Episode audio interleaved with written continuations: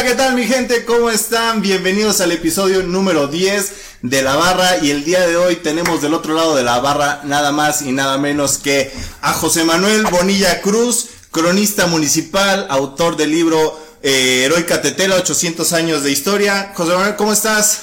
Bien, bien, eh, un saludo para todos, para ustedes, para la gente que nos está siguiendo a través de la transmisión y un agradecimiento por la invitación. Eh, he visto algunos programas de la barra y si algún día me invitan, pues aquí estaré y aquí estamos.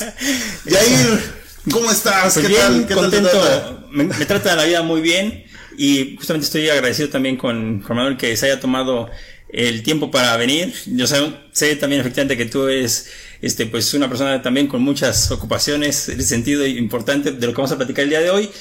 Y pues, de verdad, que como decía yo hace un en la transmisión en vivo, quiero disfrutar de esta plática como esta bebida que mira, ya se me está haciendo. Se me antoja mucho platicar justamente de los temas de historia y cultura. Y pues bueno. Yo creo que vamos a comenzar precisamente con la historia, pero la historia de tu vida. con algo bien, interesante. Fíjate que a mí me llama mucho la atención eh, en qué momento o partes a decir, oye, ¿sabes qué? A mí me, interesa mucho la historia. ¿Cómo fue, ¿Cómo fue que ese proceso en el que tú te fuiste adentrando cada vez más en, la historia ahora del municipio? Porque supongo que antes pues era más general, ¿no? Pero ya ahorita estás un poco más centrado.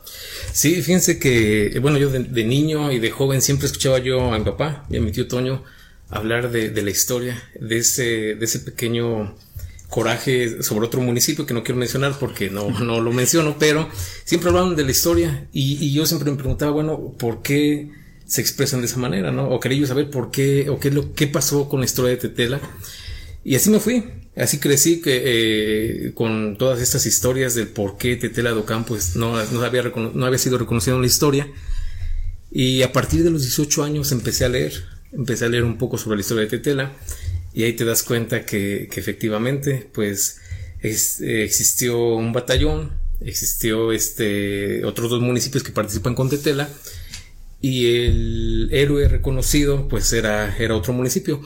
Eh, eh, siempre se habla y se dice que son los héroes o que los del sexto batallón son los héroes de la batalla del 5 de mayo. Creo que se peca de, de con esas palabras porque el ejército de Oriente eran más de 2.500 soldados.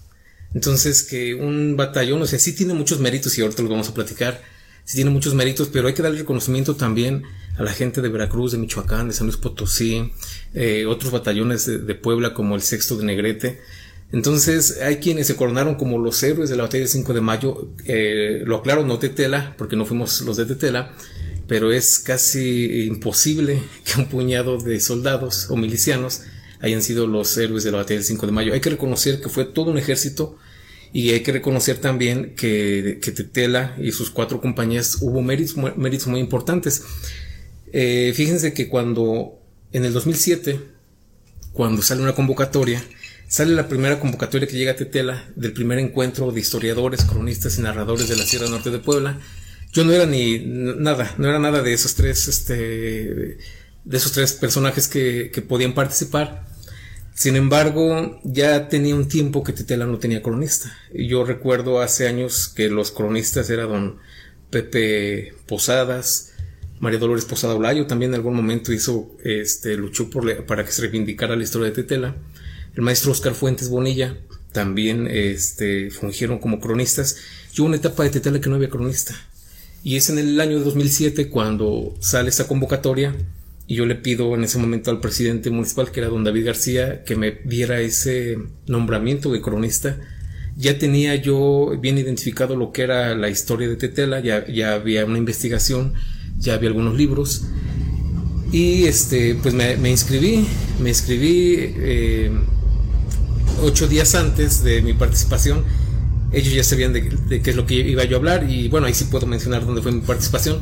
Fue en el municipio de Zacapuazla pero estuvo curioso porque eh, yo presento en, disco, en ese entonces en disco, y impreso mi, participación. Ya nos fuimos a la participación, fue un viernes por la tarde y fue doña Emita Posada, su mamá, la mamá de Marco Ceballos y de Fernando Ceballos, eh, Gaby García. Fuimos como unos 12, unas 12 personas de Tetela, pero los nervios hasta, hasta lo máximo porque pues no sabíamos cómo iban a reaccionar El chiste es que fue uno de los portales, participé y mi ponencia era de 20 minutos. Esos 20 minutos, los cinco primeros minutos era para hablar de Tetela en general, de, de la fundación y todo esto. Y apenas acababa yo de hablar de los cinco minutos y en ese entonces la regidora de educación llega con un papel y se lo da al moderador y me lo pone así enfrente.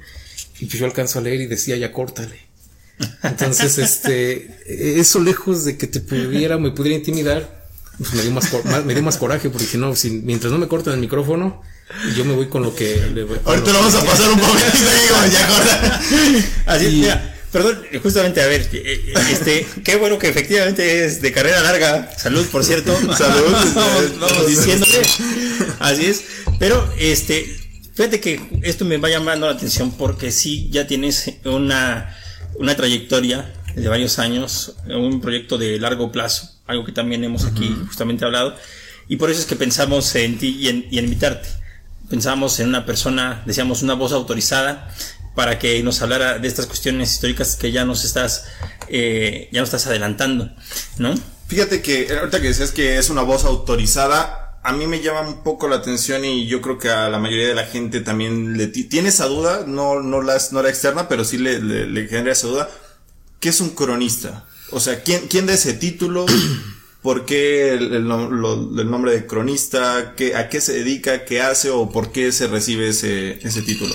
Pues es, es un cargo, en primer es un cargo honorífico, okay. que, que sí tiene que ser reconocido por el, por el municipio, en primer lugar, y en segundo lugar por el Estado. Okay. Existe el Consejo de la Crónica del Estado de Puebla, okay. donde también pues mandamos un saludo al licenciado, bueno, al maestro Pedro Mauro Ramos, que ha sido una de las personas que, que ha ayudado mucho a, a, Tetela con, las, con algunas publicaciones, con algunos enlaces a donde nos ha conectado.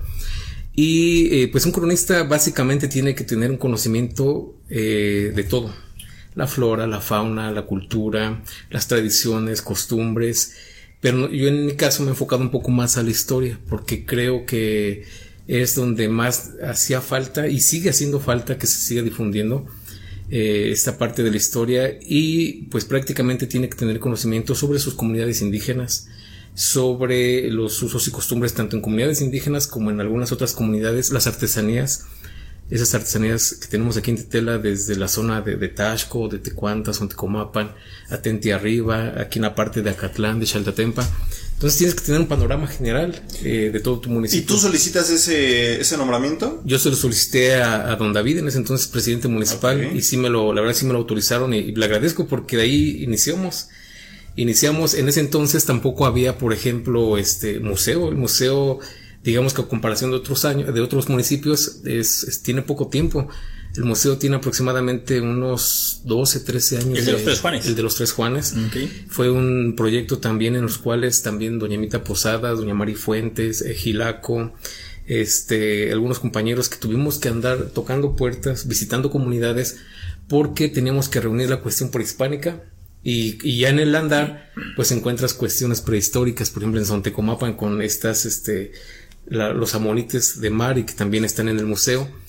Y se da este primer paso con el museo, se, se sigue el camino y vamos encontrando o vamos viendo luz. Eh, es en el 2009, también cuando el maestro Armando Aguilar Patlán hace una tesis, una tesis enorme de 800 páginas sobre Tetela y en su investigación, que no solamente la hace en Tetela, sino la hace en varios archivos históricos municipales, encuentra información en la Sedena, en el Archivo General de la Nación, en el Archivo de Puebla, algunos archivos locales y pues te das cuenta y sale más a la luz el papel de Tetela en la batalla del 5 de mayo.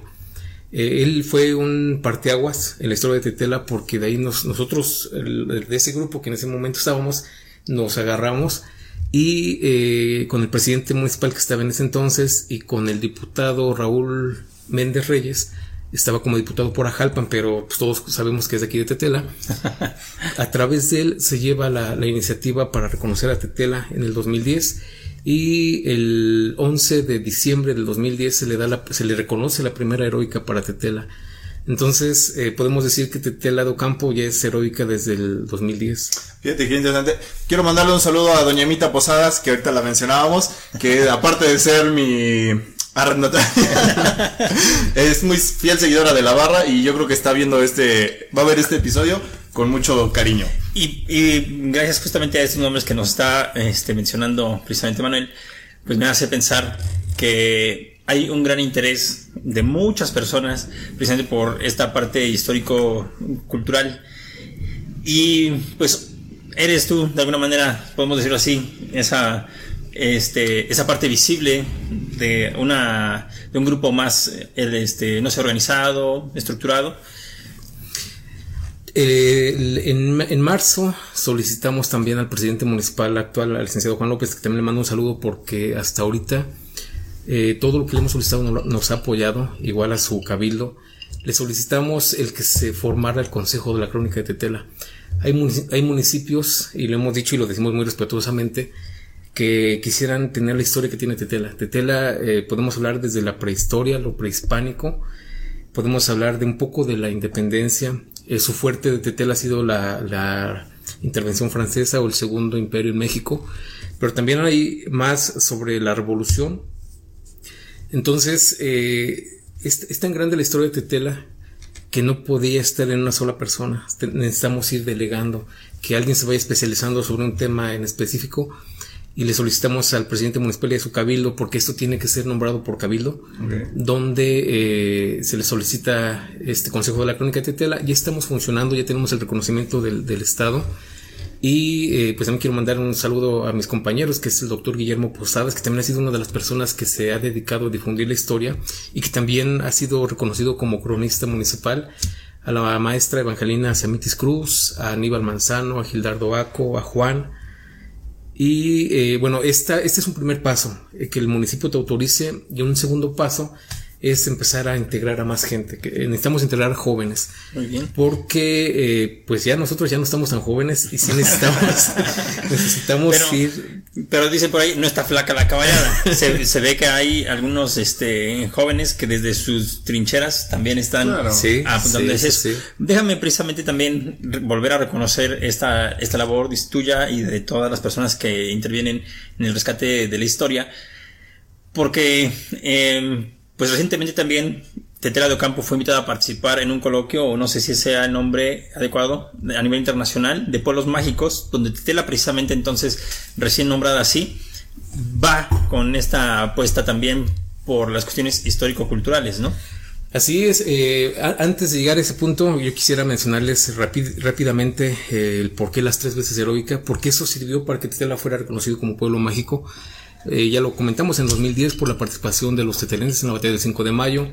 En el 2020, eh, pues se sigue investigando y es ya también un trabajo de mis compañeros del colectivo Heroica Tetela, Aníbal Manzano, eh, Juan Bonilla, Gilaco y tu servidor, que empezamos a darnos cuenta que se tenía ese, ese, error de que los franceses llegaron a Tetela, algo que nunca, nunca estuvieron aquí, fueron fue la Legión Austriaca o la Legión Austrohúngara, y se, aunque ya se sabía, porque el maestro Armando en su tesis ya tenía reconocida la batalla del 16 de julio, la batalla del 20 de octubre, incluso en Sontecomapan podemos ver ahí el, monumento, pero este, pues eh, se nos ocurre hacer este, fue un evento donde invitamos a varios cronistas, a varios historiadores, entre ellos el doctor este, Pedro Salmerón, que para nosotros ha sido también una, una guía porque cuando él estuvo aquí en Tetela, en sí no lo dijo bien claro, la, si están buscando identidad para Tetela, Tetela es, es, grande en su historia militar. Y te das cuenta, y sí, o sea, desde los Juanes, la cuestión masónica,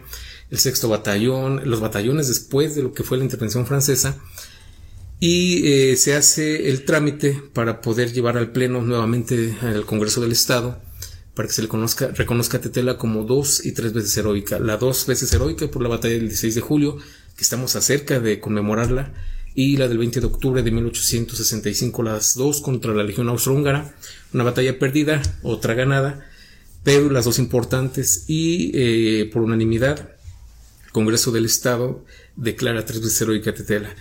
Entonces, para la gestión de pueblos mágicos, cada, cada pueblo mágico tiene que tener un sello distintivo. Por ejemplo, en algunos casos la cuestión ecoturística, en el caso de Tetela, pues se retoma lo histórico. Y es como eh, ustedes lo supimos todos por las redes sociales que de Puebla fue el único, Tetela do Campo, el que se, se elige como pueblo mágico, pero el sello distintivo fue la historia. Así es, pero fíjate que antes de esta, la, primera participación ya este, histórica para Tetela fue el 5 de mayo de este 2021.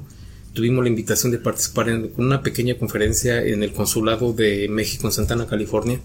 Y eh, pues ahí fueron algunos minutos, pero sí dimos a conocer lo que fue la historia de, Tetela.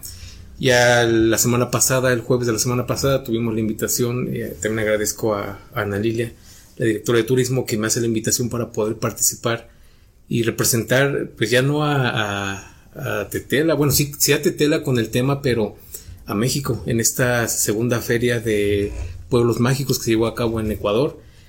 Y pues para mí fue todo un, un, compromiso, fue un compromiso porque, y una responsabilidad porque no, no habíamos tenido esta oportunidad.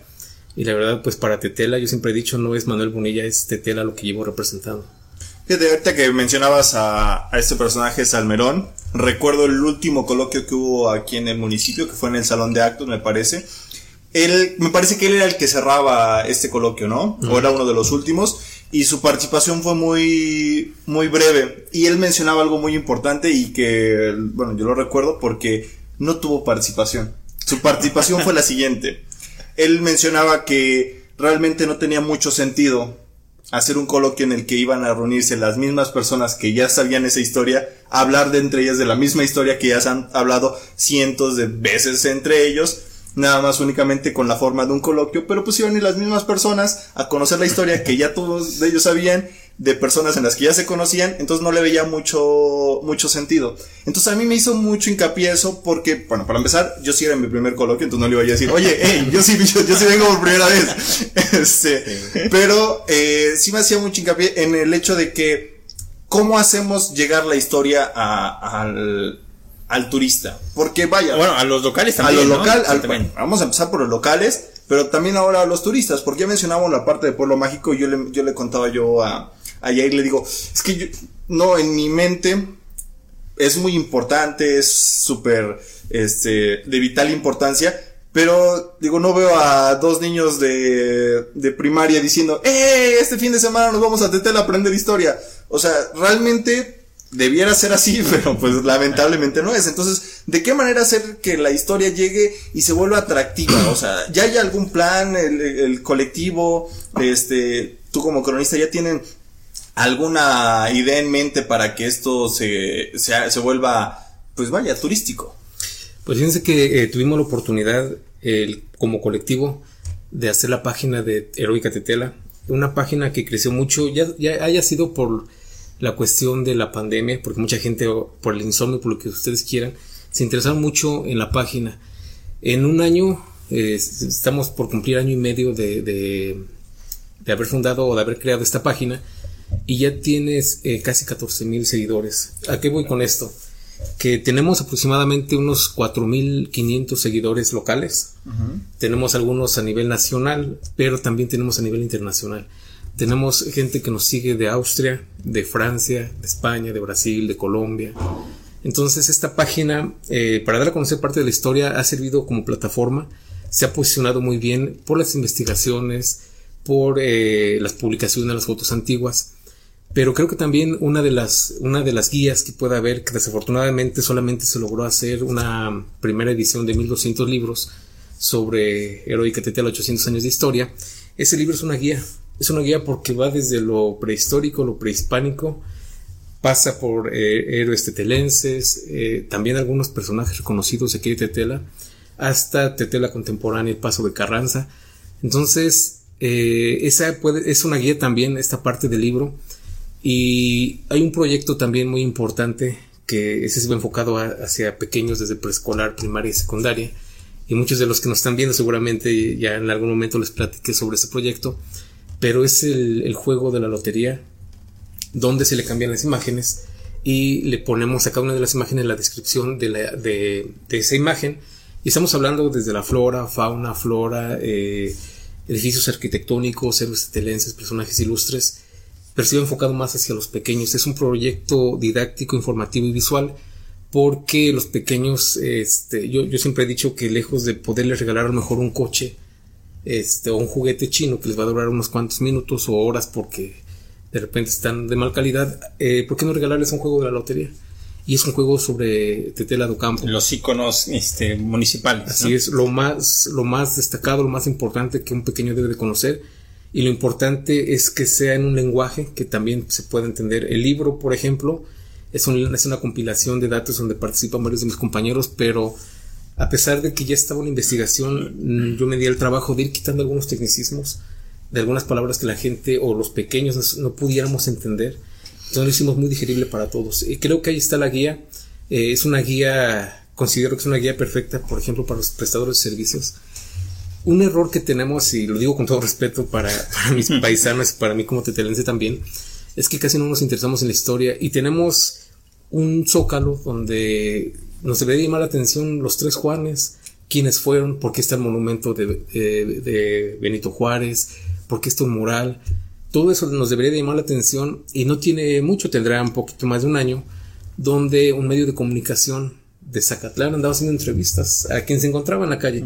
Oye, ¿y tú sabes quiénes fueron los tres Juárez? ¿Los tres Juárez? No, pues no. Creo que fueron gobernadores o estuvieron en la batalla del 5 de mayo, pero esa no es una respuesta que un turista debe de recibir. Y algo que es muy importante y lo que tú decías hace rato, cómo transmitir la historia, no solamente va a depender ah, eh, de una autoridad, no solamente va a depender de un cronista, de las asociaciones civiles, de los colectivos. Creo que como tetelenses nos corresponde a todos el poder tratar de investigar, de indagar, de la página heroica Tetela es igual una es una guía porque pues ustedes pueden ingresar y hay mucha información. Pero a ver, perdona, perdona la interrupción es que esto que ya vas este, mencionando tiene que ver justo con también la intención que teníamos de invitarte y la discusión de lo que viene para Teatro de Campo socialmente hablando, que es la cuestión de la feria. Entonces, eh, hicimos, te decía, una encuesta en donde preguntábamos a las personas si querían que hubiera feria o no. Primero, entonces, pues un poquito, más, un poquito más del 50%, un 55%, dice que sí. Pero entonces, eh, de, todas maneras, quienes participan mm, a favor o en contra, de alguna manera, tienen la percepción de que puede ser una feria distinta, planteada de manera diferente a como ha sido otros años, un 67.7%. Y entonces, eh, también destaca que a quienes se les pregunta si estarían también de acuerdo en que la feria tuviera un tinte cultural o histórico en ese sentido, pues alcanza el 74.5% entre quienes están totalmente y parcialmente de acuerdo. Entonces ahí yo veo, solo que no sé cómo, una gran oportunidad para que se, se muestre. Te dice yo, a mí me interesaría más un poco la cuestión local. Obviamente sí el, turismo, pero me gusta más la, la, idea del turismo local, quizás porque yo mismo desconozco algunas cuestiones, algunos lugares y situaciones que están inmersas.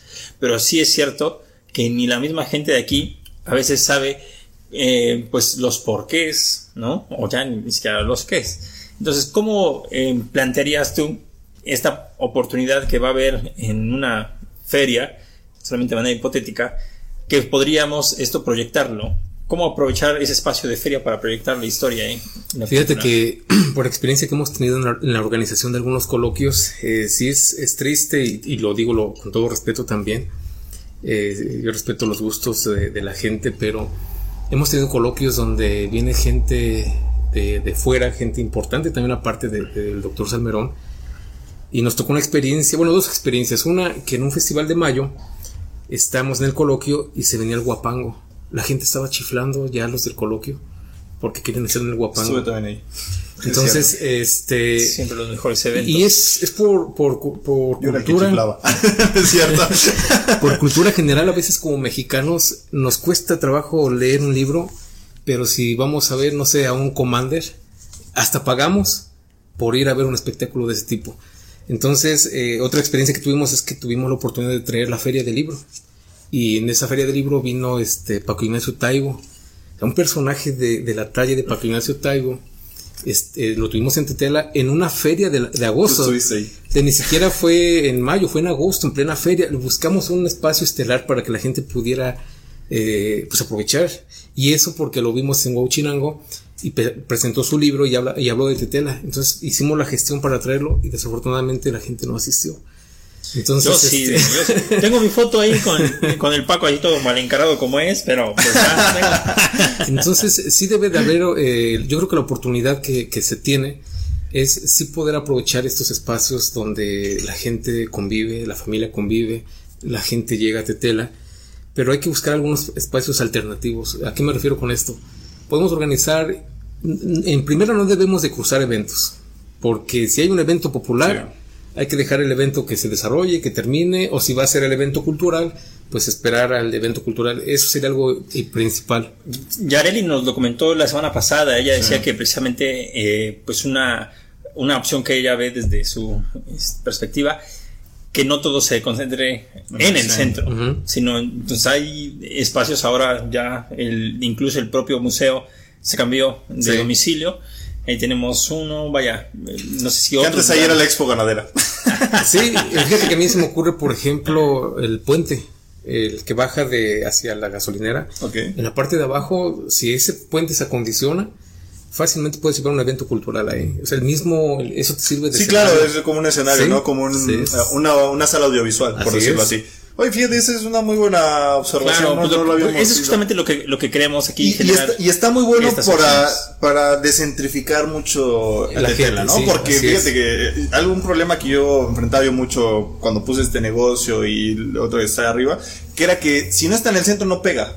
Entonces, yo creo que pasa lo mismo con los eventos. Este, le, le, mencionaba yo también a Yair que aparte de la feria de agosto, pues bueno, la del 3 de mayo, el 5 de mayo, pues se hace una feria más cultural, ¿no? En ese, en ese sentido. Ya nada más yo sí creo que se le viene un fuerte reto para las autoridades que van a entrar en la parte de turismo en hacer esta parte más visible, ¿no? Más atractiva. Claro, estamos hablando también que es, es algo ahorita inmediato la cuestión de la fiesta, pero el hecho de que Tetela de Ocampo haya sido recientemente nombrada.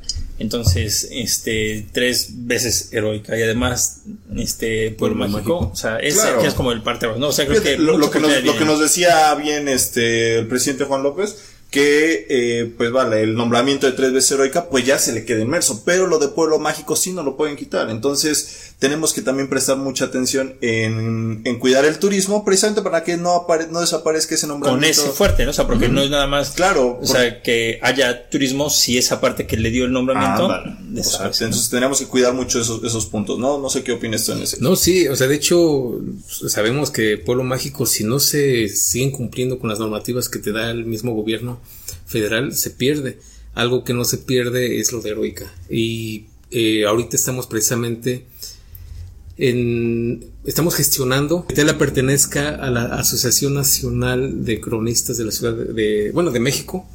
Y también estamos haciendo la gestión para que Tetela ya pertenezca también a la Red Nacional de Lugares Heroicos. ¿A qué vamos con esto? Que Tetela ya tendría que participar en algunos foros nacionales, incluso internacionales, pero al mismo tiempo podemos hacer o tratamos de gestionar que uno de esos foros se llegara a cabo aquí en Tetela. Eh, hablar de investigadores, hablar de gente de, que se han dedicado a la historia, historiadores grandes, pudieran venir aquí a Tetela.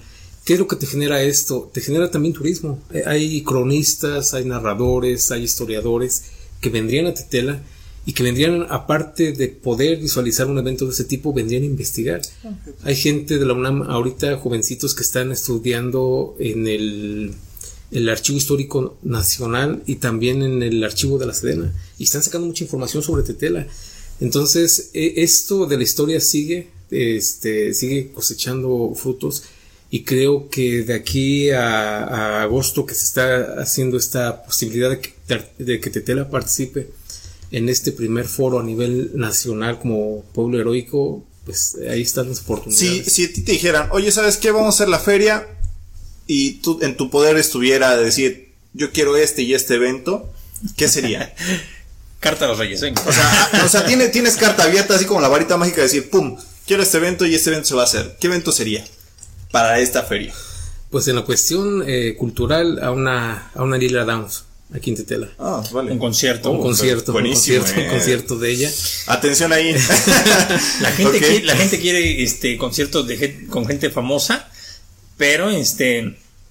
Pero, pues bueno, Lila Downs es muy famosa. Sí, famosa. No, y es la embajadora de México en, el mundo, entonces. Eh, Oye, sí, será muy bueno. Eh, un espectáculo muy grande. El, el ballet folclórico de Amalia Mendoza.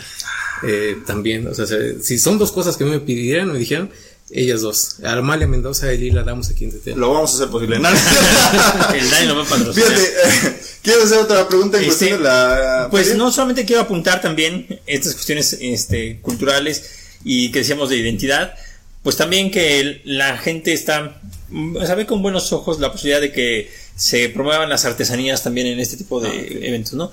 Y que, pues bueno, ahí sí, eh, de repente ganan más los puestos de chucherías, ¿no? De, de dulces o cuestiones que no tienen que ver tanto con la... O sea, porque pues se ha convertido un poquito más también en esas cuestiones de más comercio la feria, ¿no? Que la parte histórica, este, que se, que se le podría dar, ¿no?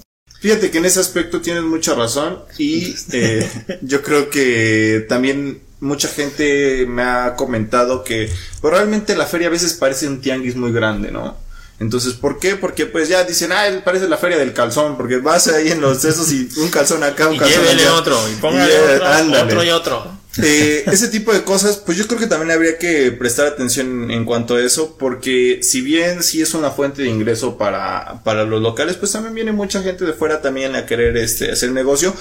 Pero yo siento que sí habría que separarlo un poco para no quitar esa vista, ¿no? Porque bien lo dicen, pareciera que fuera un domingo más, nada más que llevado a toda la semana. Esa parte y este...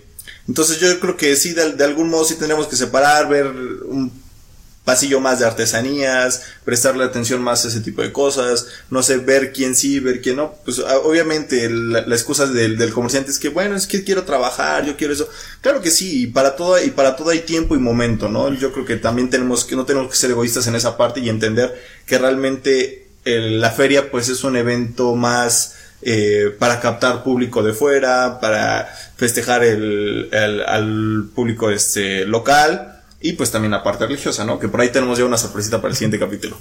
Entonces, ¿cómo ves esa parte? Fíjate que yo veo algo interesante. eh, creo que se puede dar una, una vertiente a esta parte.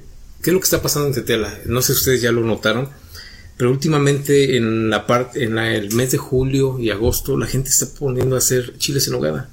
Pero ¿por qué lo están haciendo? Porque Tetela te está produciendo durazno, te está produciendo pera, te está produciendo nuez, está produciendo casi la mayor parte de los condimentos que lleva eh, los chiles en hogada. Entonces, eh, ¿por qué no de repente a lo mejor pensar en esa parte de los fruticultores? La nuez eh, realmente es barata, aquí en Titela es barata y mucha gente viene y se lleva las cajas de nuez, se lleva eh, la pera, el durazno. Entonces, eh, esta parte sí se tiene que, se tiene que separar, pero hay que ir pensando en qué hacer para la, la producción de durazno. Tenemos una feria del durazno, pero pues el durazno eh, se está escaseando por los motivos que se está escaseando. Se necesita reactivar el campo y eh, darle esta otra imagen. Si, la, dijeran por ahí, si la vida te da limones, pues da limonada, ¿no? Entonces, si el fruticultor y, y, lo más importante que mucha de esta fruta es orgánica. O sea, los nogales son naturales.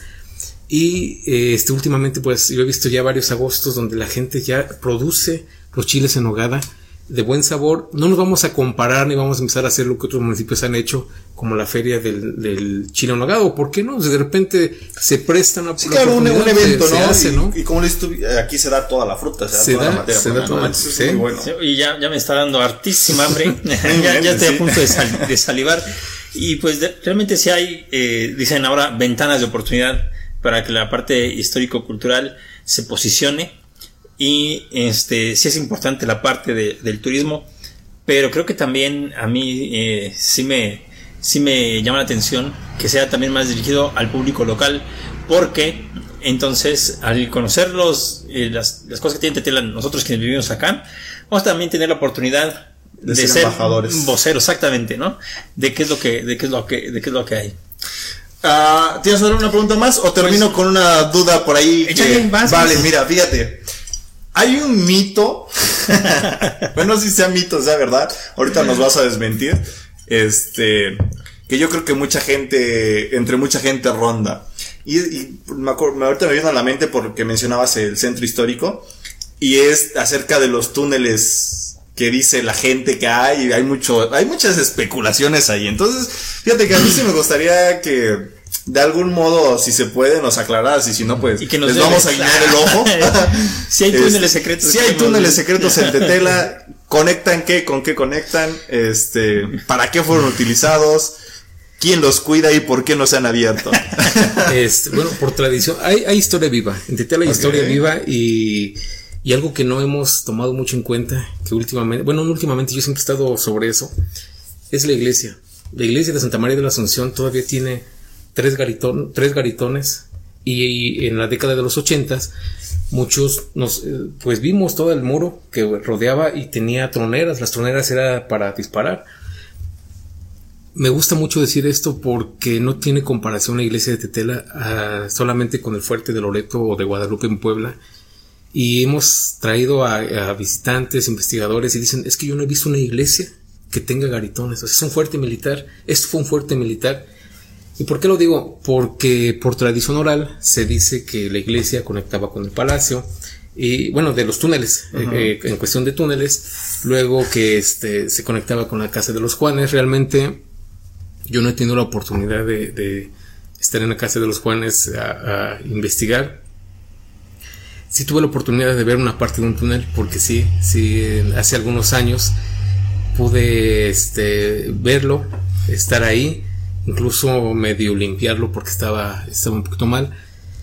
Y eh, eso sería un, atractivo turístico para Tetela. Estamos hablando de que en Puebla capital no tiene mucho. Descubrieron unos, túneles, ahí estaban igual bajo el zócalo. ¿Para qué, se, ¿Para qué se supone que servían? Por ejemplo, la batalla del 16 de julio de 1865. A Tetela lo atacan por Soyatitla, por San Nicolás, por La Cañada y por Juárez. La, los objetivos, ¿quiénes eran? Los tres Juanes. Eh, Pilar Rivera, Tomás Segura, aparte de los Juanes, ellos, ellos, ellos y todos los del sexto batallón, ¿qué hacían cuando te emboscaban de esa manera?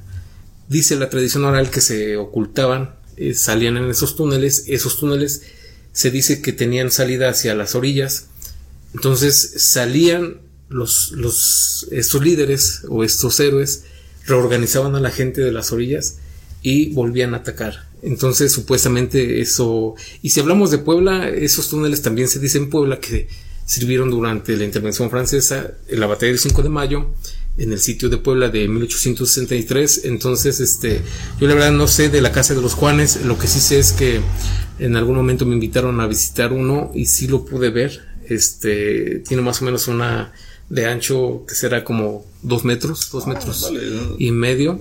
De alto tiene como cinco decían los abuelos que la gente o los nuestros antepasados cabían ahí a caballo y es posible, es posible porque yo lo poco que pude ver, eso tiene como 12 años que, tuve la oportunidad de verlo.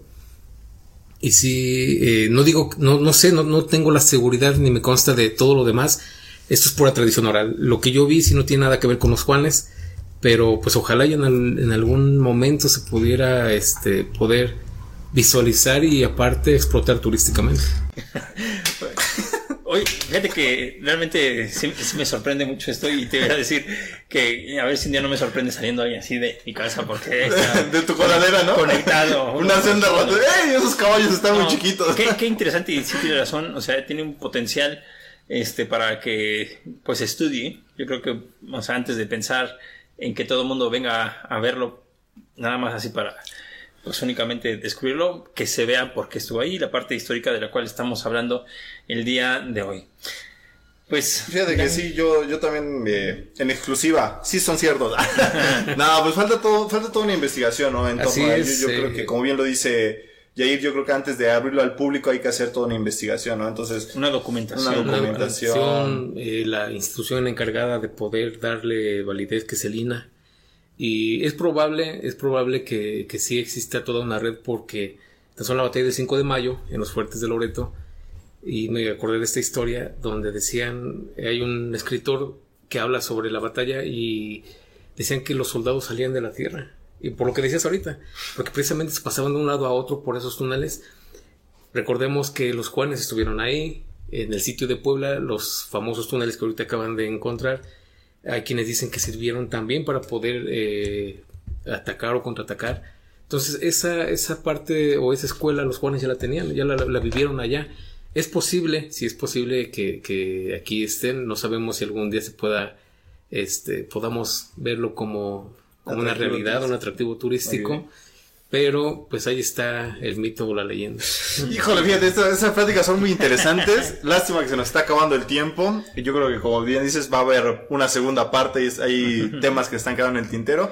Y pues bueno, agradecerte la, la presencia en este, en este podcast. Eh, para nosotros era de vital importancia invitarte porque pues bueno, hay muchos temas este, del municipio que, que atañen a la historia, ¿no? ¿Algo que más quieras agregar, Jair? Pues más felicitaciones, que el trabajo justamente continúe y que también precisamente sea esto en sentido fértil para que muchas otras personas jóvenes sigan este pues estos pasos que son necesarios justamente para que la historia em, pues no quede pues simplemente en letra muerta o que sea intrascendente sino que se contextualice y se le saque siempre un provecho social creo yo Y pues bueno, No, pues, agradecerles a ustedes también la invitación y, y, pues también eh, reconocer a mis compañeros del colectivo Heroica Tetela, mis compañeros del Consejo de la Crónica, un saludo para ellos, porque mucho de esto que se ha logrado también ha sido en, en equipo. También al eh, el Consejo de la Crónica del Estado de Puebla, que también nos han abierto muchas, muchas oportunidades para Tetela do Campo, no para mí ni para el Consejo de la Crónica, para Tetela do Campo. Y este, pues agradecerles a ustedes nuevamente la invitación y ya saben que cuando me inviten, pues aquí estaremos. Perfecto, ya tenemos invitando igual a alguien más de, del colectivo Así para es, que se acerque. Y pues bueno, terminamos siempre diciendo salud entre nosotros. Qué y sabroso. recordándoles a ustedes que nos sigan, que le den like, que comenten si les gustó este episodio. Pues ya saben, dejen su, su comentario, háganoslo saber. Y nos Preguntas, yo creo que por ahí pues, también si hay respuesta, les van a Claro que sí. Nos vemos, cuídense mucho, hasta la próxima.